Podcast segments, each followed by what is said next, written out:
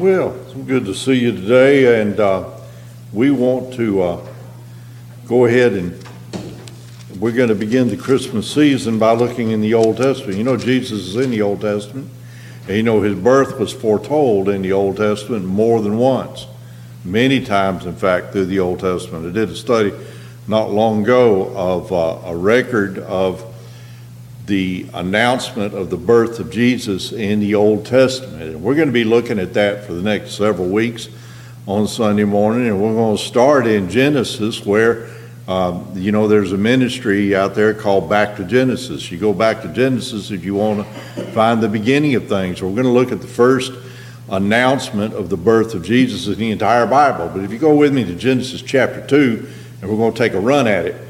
Um, and while you're doing that, I just want to make an announcement about tonight. Uh, uh, we'll be doing a, a, study, a Bible study at 6 o'clock this evening, dealing with Galatians 4 4, and it talks about the fullness of time. In other words, Jesus came just at the right time. Just at the right time. It wouldn't have been good for him to have come in the 20th century, or it wouldn't have been good for him to have come 100 years before he did God set it up so that he came just at the right time. In the fullness of time, Galatians 4 4 says, is when God sent his son. And uh, we're going to look at that and see what that means. It's very interesting. And to me, it's very encouraging to see that nothing in the plan of God happens by chance. Nothing does. God's in complete control. That's what uh, one of the things it means to refer to God as being sovereign. He's absolutely in control of everything. Nothing happens by accident. Uh, and that's encouraging to me because I can leave here today in a crazy, mixed up world knowing that my God's in control. I don't have to worry uh, because He's in complete control, and nobody's going to do anything out there that He doesn't allow, and that probably He didn't plan. Everything is happening according to His will and according to His ultimate eternal plan. So uh, I can rest in that. Uh, and I don't have to worry about things, do I? I don't have to worry. If God's in control, it's in His hands, isn't it? So we'll just leave it there. But Galatians 4 tonight. This morning we're looking at Genesis, starting in chapter 2. Now, you know that the first three chapters of Genesis are the creation story. Uh, how the world and, and the heavens and the earth and, and mankind and everything in the world was created. I'm not going to go through the whole uh, story there, but we're going to start in chapter 2. Chapter 1 kind of gives us a big picture of the six day creation, and chapter 2 narrows it down, and we see the creation of man, and in chapter 3 we see the fall. And it's that chapter 3 is we're going to really focus on, but we kind of have to have to run at it. You don't want to drop into the middle uh, of chapter 3 without first looking at chapter 2. It's kind of like coming into the middle of a conversation. If you don't know what was said before, then you're uh, at a disadvantage. So let's see what happens starting in chapter 2. Thus the heavens and the earth were finished, and all the host of them, and on the seventh day God ended his work which he had made, and he rested on the seventh day from all his work which he had made. Now we know, uh, well, look here in verse 3 and God blessed the seventh day and sanctified it, because that in it he had rested from all his work which God created and made. Now, uh, this idea of the Sabbath, Jesus, uh, one, one of the biggest battles that Jesus will face in his ministry is misunderstanding about Sabbath law. You know, one of the Ten Commandments, remember the Sabbath at today and keep it holy, right? Uh, I remember my grandparents, uh, you didn't do anything work like on Sunday in their lives. It does nothing. Now let's get it straight first. Sunday's not Sabbath. Sabbath's on Saturday. Jewish Sabbath is on Saturday. Okay, the Sabbath that, that that's being spoken of in the Bible. We worship on Sunday because resurrection, right? Happened on the first day of the week, Sunday. So that's why we worship on Sunday instead of Saturday. There are groups out there that still worship, Christian groups that worship on on the Saturday Sabbath. Um, but um, I think if we recognize the resurrection, then it's appropriate to worship on Sunday instead. Uh, as far as formal worship, although now we as believers we're supposed to worship every day, right? Now the Sabbath is set apart without really giving a lot of detail on it, just briefly mention, is set apart because on the Sabbath, the day that later will be called the Sabbath, is set apart because something very important happened on the Sabbath. God, on the day before the Sabbath, finished his work of creation. Complete. It's done. Okay? And on the Sabbath, God says it's done. It's completed. Now, God being God, He doesn't require rest. It's not saying that God went and took a nap. That's not the idea here. It's the idea that God ended the work of creation. It was done on the sixth day. Don, do you really believe in the six day creation? Well, yes. Okay. Uh, some form of it, yeah. Six day creation, there was an, uh, a, an absolute plan uh, uh and limited by time that God created the heavens and the earth. Folks, look, if I don't understand or if I don't believe something as simple as six day creation, how can I grasp the resurrection? Okay? It's in the Word of God. Thus saith the Lord. Properly understood, properly interpreted, we see that God made the heavens and the earth, everything in it, in six days. Well, how could that be? Well, because He's God. Okay? And He can do stuff like that. And He did that. And and it's important to understand that at the very beginning of the Bible, that claim is being made that our God is so great and so awesome and so sovereign and powerful in his sovereignty that he can pull off the creation of everything in six days because he's God. So, what is being told is not just the idea that God created everything, but it's the idea of who is God. That's the statement that's being made early on here in the Bible in these first chapters is the idea that I understand who this God is that I worship and serve. He is the creator, he's the sustainer. You know, the world the world and the, he- the heavens and the earth was created in 6 days and is sustained by the God that made it. It is by an act of his will and his sovereign control over all creation that everything happens that needs to happen to keep us going. Okay? Everything from the fact that the earth goes around the sun just like it's supposed to, to the fact that you're going to take another breath. And your heart's going to beat one more time. Everything in between that, okay? God's in control of all of it, and that's the statement that's being made early on in Scripture. God is God. You need to understand that. And why is that so clear? Well, because there were so many false religions out there at the time. Different uh, religious uh, persuasions that God's people were, were coming in contact with. You remember when Moses writes these first five books of the Bible, they've been in Egypt in slavery and bondage for 450 years. And during that period of time, they've been exposed to all those Egyptian false gods.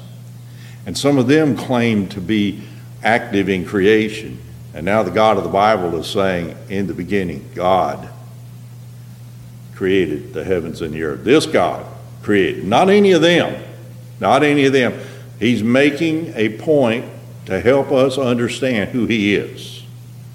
He's God, and He created all things. All right, verse 4 These are the generations of the heavens and the earth when they were created in the day that the Lord God made the earth and the heavens. It kind of repeat that. They won't make a point, don't they?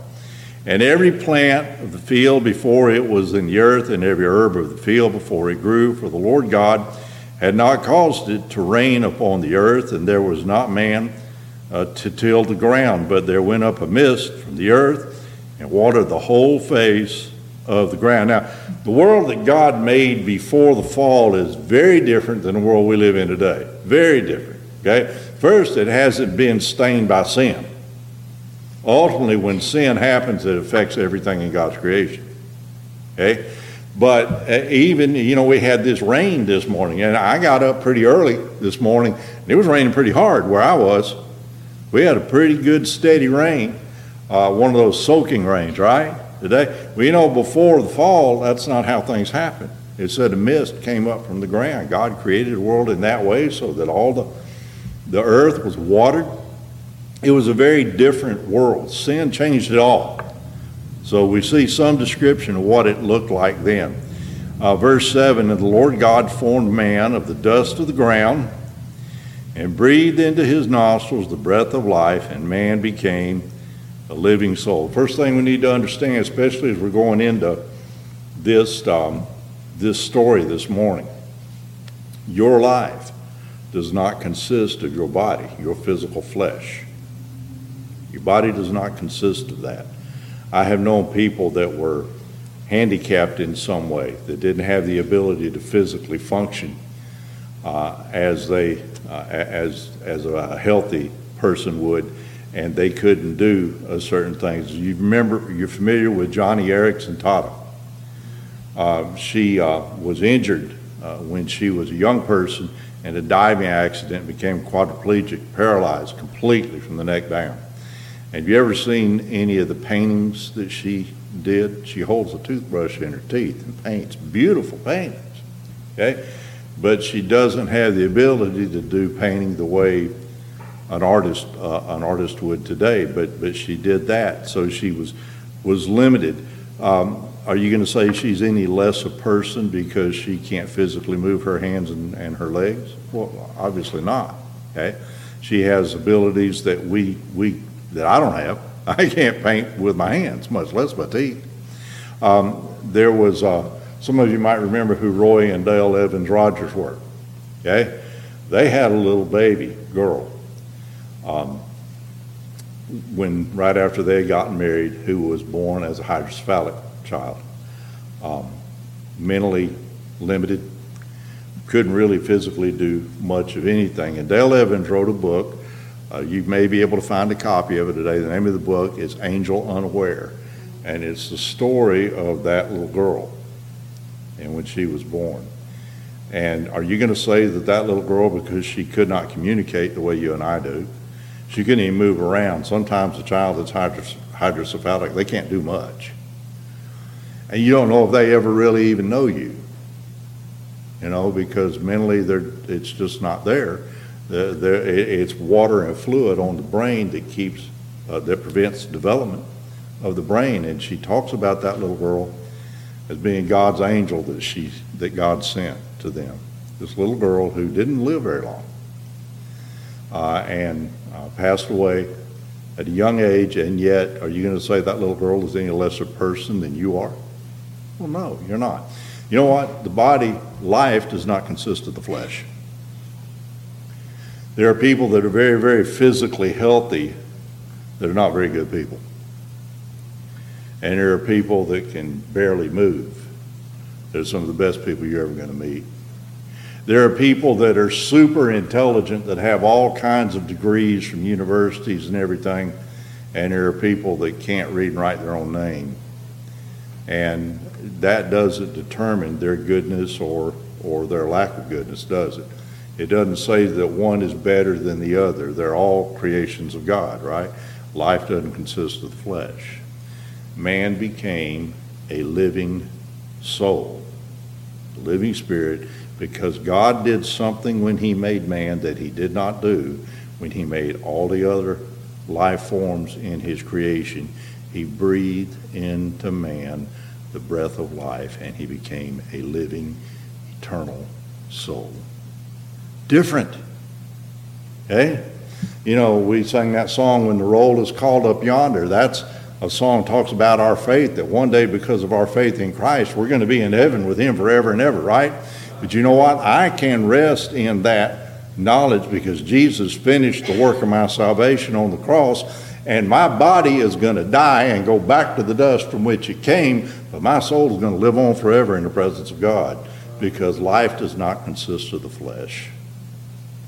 You were made a living soul.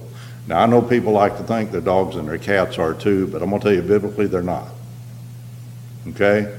Much as we love our animals, I've got animals too, but as much as they love as we love our animals, the difference between an animal and you is you have a living eternal soul. God made you that way. Okay?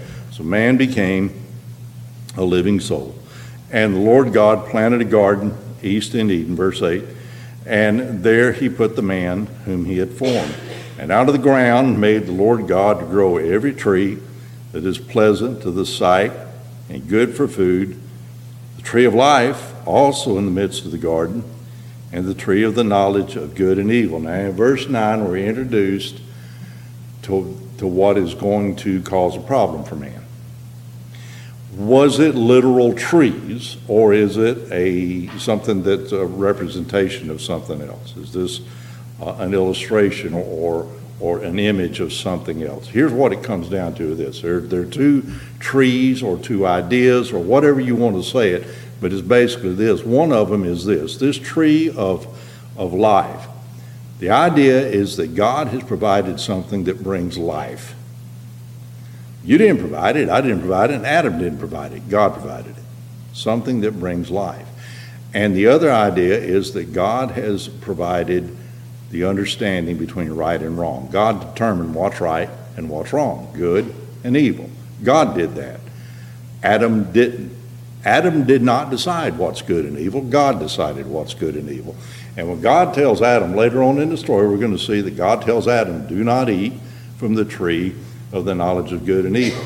What in the world does that mean? Does it mean just don't eat from a tree and that's all? And when he eats whatever that fruit was, he got in trouble? No, it's much more than that. God says, don't do this because I said don't do it. And the idea is that when you do that, you will have sinned against God and assumed on yourself the right to determine what's right and wrong. And God has determined what's right and wrong, not Adam. Okay? Adam, understand this, for Adam and for Eve to eat from that tree, it's not that the eating of the fruit was the bad thing, it was the fact that they willed to eat from that tree. They did it. Okay? They made a decision. That's where the problem is. They made a decision. God said not to, but I'm going to do it. I'm going to do what I want to do. I don't care that God said not to do that because it looks good and it's going to make me like God. That's actually what is said here, and we'll see that in a minute. And they get in trouble when they do that. So here's the idea whether it be two literal trees or just something to illustrate a greater idea. I think the greater idea is the most important thing. One is God provides eternal life, and the other thing is God says, I determine what's right and wrong, not you. And when you decide what's right and wrong, you lose eternal life. Because God says on the day, and we'll see it in a minute, on the day you eat from this, you will surely die. That's what it says. So let's look at that. All right, now, uh, look in verse 10 and the river went out from Eden to water the garden, and from thence it was parted and became uh, into four heads. The name of the first river is uh, Pison, that is it which compasseth the whole land of Havilah where there is gold, and the gold of that land is good. There is bdellium and the onyx stone, and the name of the second river is Gihon, the same as it is that compasseth the whole land of Ethiopia. And the name of the third river is Hiddekel, which is uh, which goeth toward the east of Assyria, and the fourth river is Euphrates. And the Lord God took the man and put him in the Garden of Eden to dress it and to keep it. Verse 15 is there's just a powerful message in verse 15. He takes Adam and he puts him in this garden. And we're given some idea of where the garden is because four rivers are described now. At least two of those rivers don't exist today, or if they do, they have a different name. And let's remember something also. These boundaries are all boundaries before the flood, so it may have changed a lot since then. But we're told there's a garden. God made a garden. God puts Adam in that garden. And in verse 15, it says, He put, it in, put him in there to dress and to keep the garden. Two ideas in verse 15. The first thing is, you were created to accomplish something in life. You were created to do something with the life that God gave you. He puts Adam in the garden and says, Take care of it, dress it, and keep it. That's your job, Adam. You do this. That is your responsibility there to dress and keep the garden.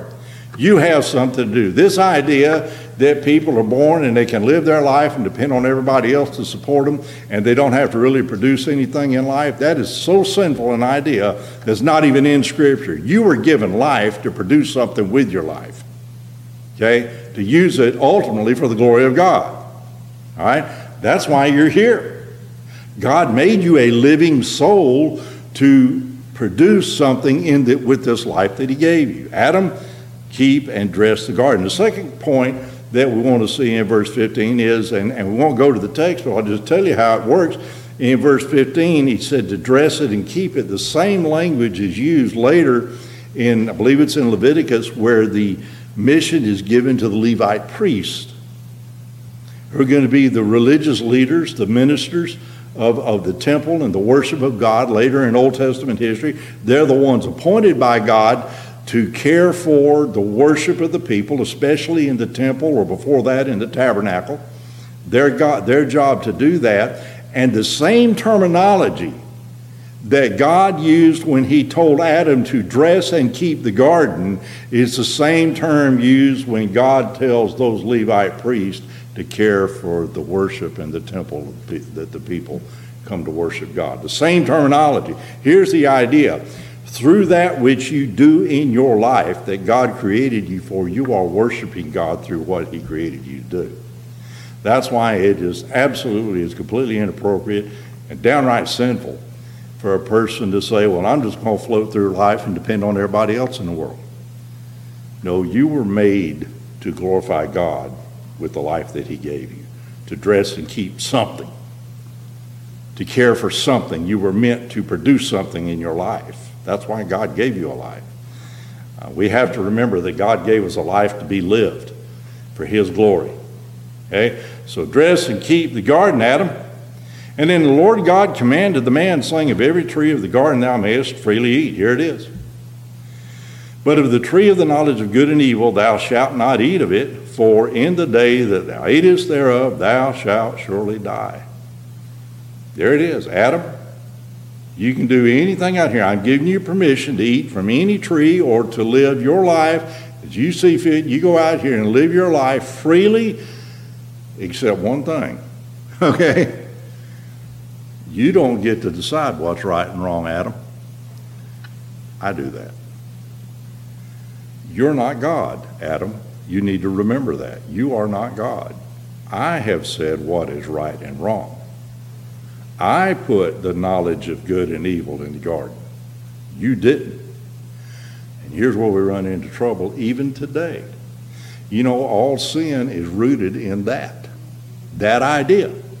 Every sin that anybody commits is rooted in the idea that at some point in my life I have decided that I get to make the decisions.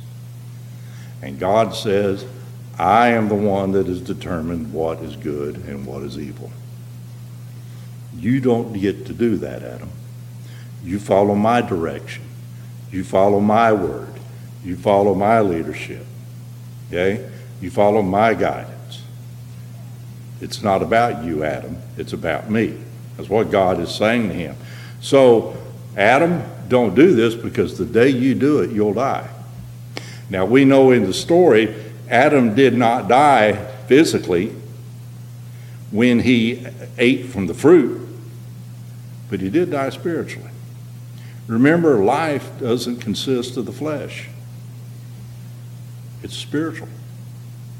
The flesh is going to come and go. It goes back to the dust from which it came, but the spirit lives on forever. Soul lives on forever. And, and Adam died spiritually as soon as he stepped out and said, I'll make my own decisions. He died spiritually. He did die, just like God said, on the day you do this, you'll die. Paul says that we were born in sin. We came here in sin. Uh, the Psalms say that. David said in Psalm 51, he was born in sin. Uh, Paul said we were dead in sin. You came here dead in sin, a dead soul. Something had to happen to take my dead soul and give it life.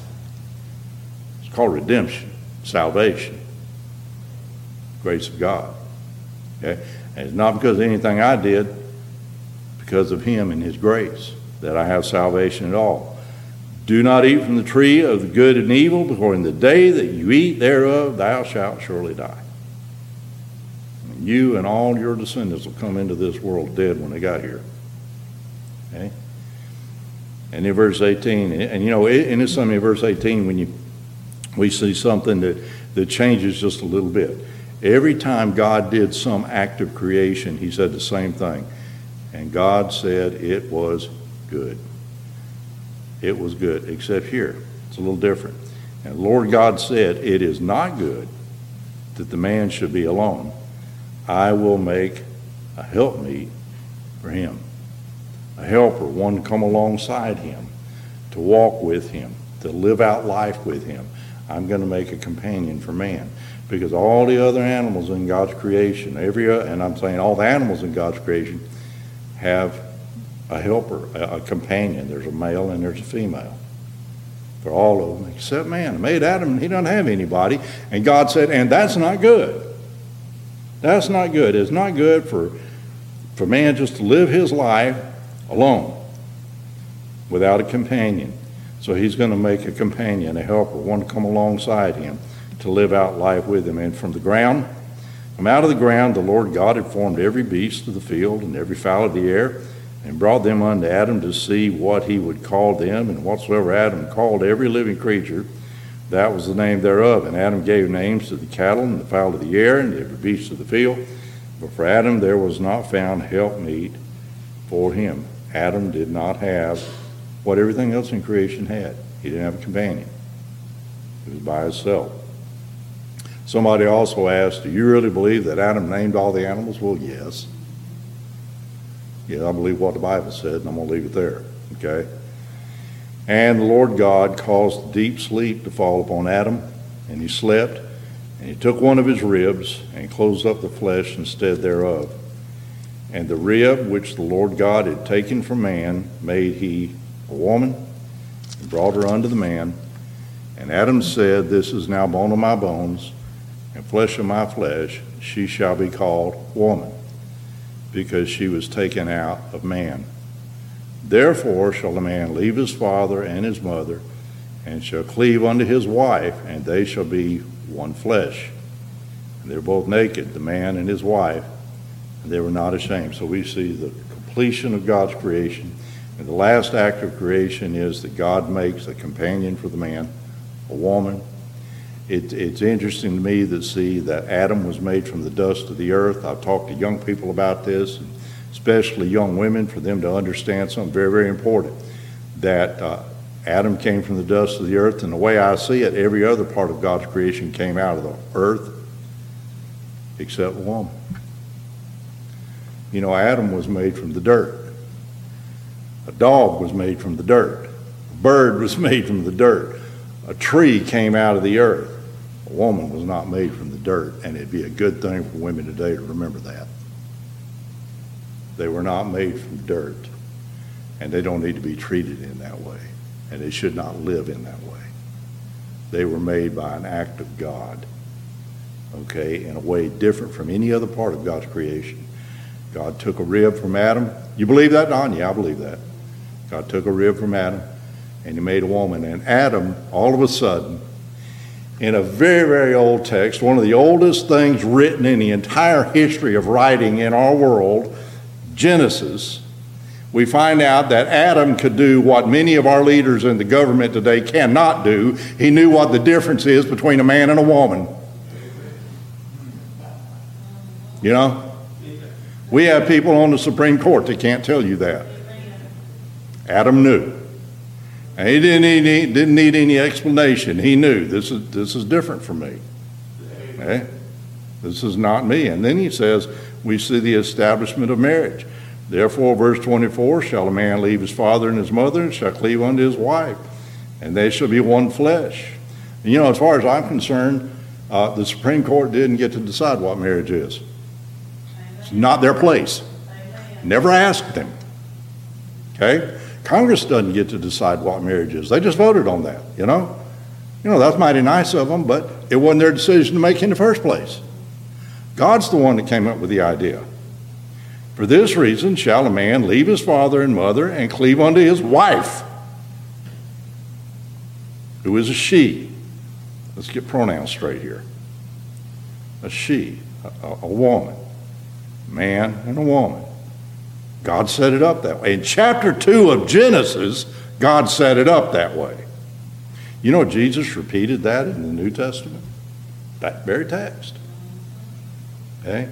Um, it's just in our time, we've got a different idea, don't we? Because we're doing what Adam was told not to do. We're deciding what's right and wrong instead of letting God decide that. And we're having a lot of trouble because of it, aren't we? Okay? And they're both naked, the man and his wife, and they were not ashamed. They were not ashamed of the relationship that they had as a man and woman. Today, there's nothing but shame in what they're trying to call marriage. Okay? Now, the serpent was more subtle. Go right into the next chapter. The serpent was more subtle than any beast of the field, of which the Lord God had made. And he said unto the woman, Yea, hath God said, You shall not eat of every tree of the garden. Let's start there just in that verse versus idea of the serpent. Was the serpent the devil or was the devil in the serpent? I don't know. I know the devil's involved here, okay? But the serpent, his personality he had is very different before the fall than he is today, right? He was more subtle, he was sneaky, he was crafty, one translation says. More crafty than any other uh, creation, any other creature in God's creation. And here's the way the devil always tempts people he tempts us according to the Word of God. He will always attack the Word of God. Hath God said? Did he really say that? He casts doubt in the life of the believer about what God said. Now, that's just why it's so important for us to get into the Bible and read it and read it and read it and reread it and learn what's there and interpret it correctly and remember what's there and apply it to our lives and believe it and follow it because the devil's going to come your way one day and he's going to say, Did God really say that? And you can say, Well, yeah, he did. Okay? Did God really say that you shall not eat of every tree of the garden? Now, did God say that? No, God didn't say what Satan just said or what serpent said. He didn't say every tree in the garden, did he? He said one tree don't eat from that, Adam. You don't get to decide right and wrong, Adam. Don't do that. And the woman said unto the serpent, We may eat of the fruit of the trees of the garden. But of the tree, uh, the fruit of the tree which is in the midst of the garden, God has said, You shall not eat of it, and neither shall you even touch it, lest you die. Did God say, don't touch it? No, He didn't. But see, here's what happens. When you start dealing with the devil over the scripture, you're going to start questioning and you're going to change it. Best thing is just don't deal with him on the issue and read the word for yourself. What the unbelieving world and what Satan is saying about the scripture is not your problem. Read it, thus saith the Lord, and I'm going to rest in that. I don't care what anybody else says. Rest in what the word said. But she says, we're not to eat from that tree, uh, that tree in the garden, and not even touch it. He didn't say that. She's already changing things. He's changing the words that God said. Can't do that. And the serpent said unto the woman, Here's where he's working. You won't die. You will not surely die. Go ahead and eat. Go ahead and do what you want. You get to decide that. See how smart you are? See how wise you are? In fact, for God does know that in the day you eat thereof, your eyes will be opened, and you shall be as gods, knowing good and evil. See, on the day you eat from that tree, Eve, you're going to be just like God. You'll be a God yourself. You'll know the difference between good and evil. It's not that Adam and Eve were idiots because they weren't. It just said in the Bible that Adam was so brilliant he named every animal in the world. That's a very intelligent person. But it's that God said, This is the one thing you can't decide for yourself, Adam. Right and wrong. I determine that. But now the serpent says, On the day you do that, you'll be just like him, knowing good and evil. And when the woman saw that the tree was good for food, and that it was pleasant to the eyes, and a tree desired to make one wise. She took of the fruit thereof, and did eat, and gave also to her husband with her, and he ate. You know those three things mentioned in verse 6? That's the temptation of Jesus. Look at it. She saw that it was good for food, the lust of the eyes. And she saw that it was pleasant to the eyes, lust of the flesh. It's pleasant, it's pleasing. And a tree desired to make one wise, lust for power. I'll be like God.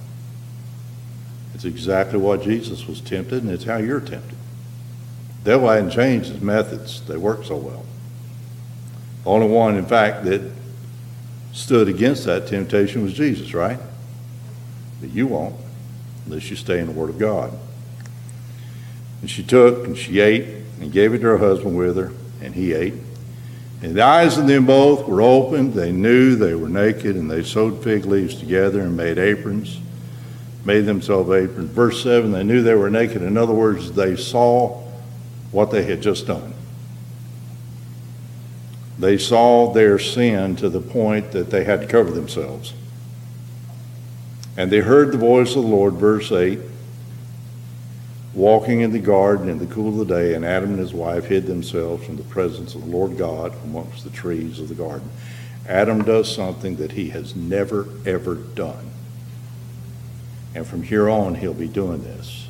And this is the result of Adam deciding that he gets to decide right and wrong, that he gets to play God. For the first time in his existence, Adam hides from God. He hides. He heard the Lord walking in the garden and he immediately hid. Why did he hide? He knew what he had done. And he hid himself from God. He, he, he could not face the God who he had just offended, who he had just um, forsaken. He could not face the God whom he had just rebelled against. You know, Adam did the same thing that Judas would do years later. Same thing. He offended and rebelled against the God that made him. And now he's hiding from the face of God. And the Lord God called unto Adam and said, Where art thou? Do you think God knew where Adam was? Well, of course he did. God wanted Adam to know where Adam was. Adam, where are you? Look what you've done, Adam. Do you see what you've done? Do you see what you're doing now? You decided that you know the difference between right and wrong, and then when you took action on it, now you're hiding from me. Where are you, Adam? Look where you ended up. Now, here's the thing that I, that I thought about as I read this text God made a perfect creation. It could not be better. Adam was born into something. You know, you talk about people today that are born into wealth and all that. Listen, Adam was created into something that he could not have had a better place to be created, a better opportunity. It could not be better. He had everything. You know, everything, really. He had even the face of God. He could talk to God face to face anytime he wanted to. He had the very presence of God where, where he could spend time with God and talk to him like I would one of you. He just had that ability. He had all of the beauty and the glory of God's creation. There it was, and God said, Enjoy it. It's all yours, except one thing, Adam. It's all yours.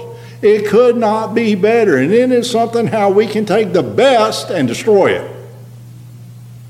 And that's what he did. And what happened? He destroyed the best that anybody in history will ever have. He destroyed it, and now he's hiding from the one that gave it to him. That's where sin takes us. That's where sin takes us. And he said, verse 10, I heard the voice, your voice in the garden, and I was afraid because I was naked and I hid myself. I was afraid. I've never been afraid of God before, but now I'm afraid and I'm hiding from his presence. And he said, Who told thee that thou wast naked? Hast thou eaten of the tree whereof I commanded thee that thou shouldst not eat? Now, I want you to understand something. God knew he did it as soon as Adam did it. Who told you, Adam? Who you been listening to, Adam? Now, again, God knows who Adam's been listening to. He wants Adam to know who Adam's been listening to. Adam, who have you been listening to? Who told you that? Who told you that? May be a good idea not to listen to that serpent anymore. You think? And the man said, The woman, her fault, whom you gave me, she gave me of the tree, and I did eat. Now, something here. God God says, Who told you to do that? And look what Adam says. The woman, and God is not her fault, the woman you gave to me. This is your fault, God. And that's what we're doing today. We do that right now. We talked about this in Sunday school this morning, and it's how we take things and, and, and in our sin, we turn them around. You all know, if you watch the news this week, about the the club, the uh, the gay club in Colorado Springs where a man went in there and shot and killed people. Terrible that anybody would do that, anything like that, shoot and kill people. Um, and, and he went in and found out that actually he was one of them. Okay, according to the news, he was um, he was he was homosexual himself. I'm just to leave it there. Okay, he was one of them. He didn't come from the outside. He was one of the people who went in and he killed. But you know what they did was in the news yesterday. Somebody went to the main office of Focus on the Family, which is in Colorado Springs, and vandalized the sign out in front. And they're claiming that it's the fault of the Christians that stuff like this has happened. Christians didn't have anything to do with that. Nothing to do with it at all. Okay? But here's what we're doing. It's God's fault, and it's the fault of those Christians that all of this evil's going on in the world today. And so we're going to blame God, and we're going to blame anybody that believes God. Well, that's what we do. Adam says, God, it's your fault. You gave her to me, and she told me that, and then I did it. It's your fault, God. Not my fault. That's what we do when we sin. And the Lord God said unto the woman, What is this that thou hast done? What have you done? And the woman said, The serpent beguiled me, and, and I ate.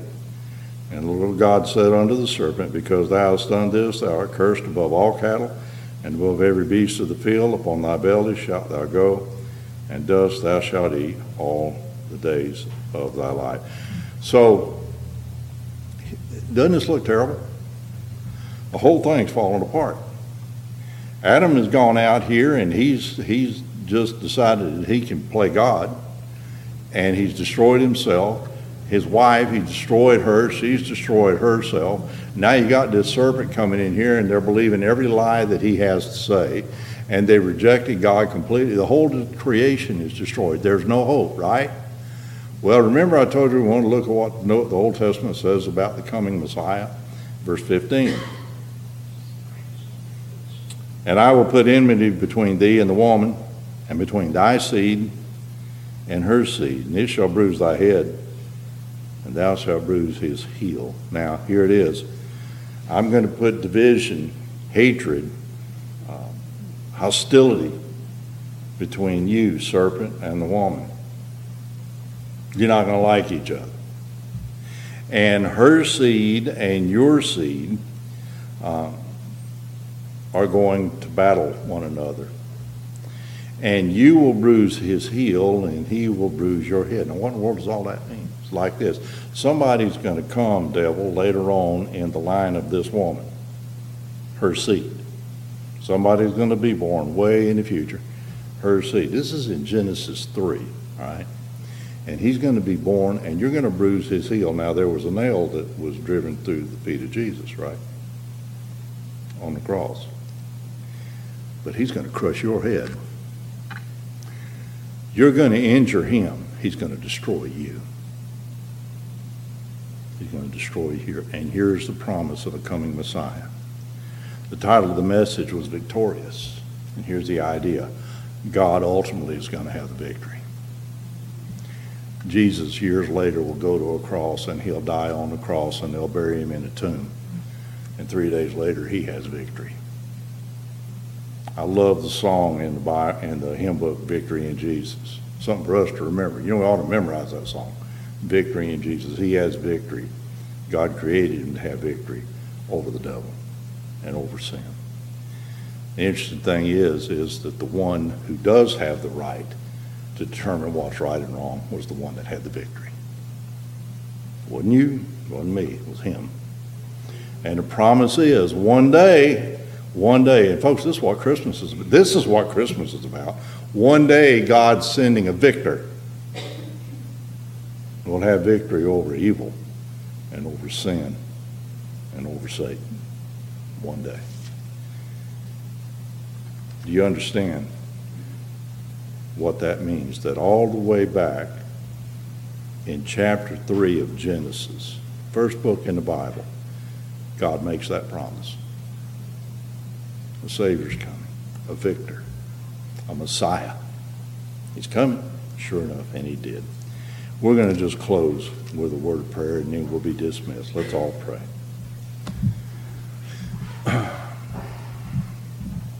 Our Father and God, we, we read this story so old, a story of, of right and wrong and, and truth and, and lies and, and a story of, of destruction and death, but also a story of life and victory.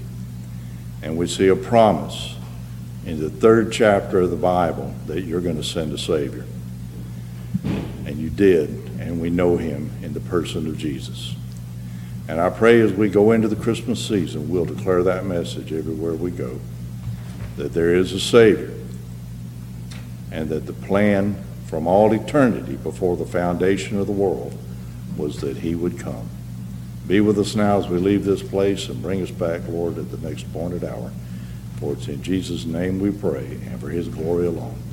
Amen. Thank you, and you're dismissed. We're going to dismiss.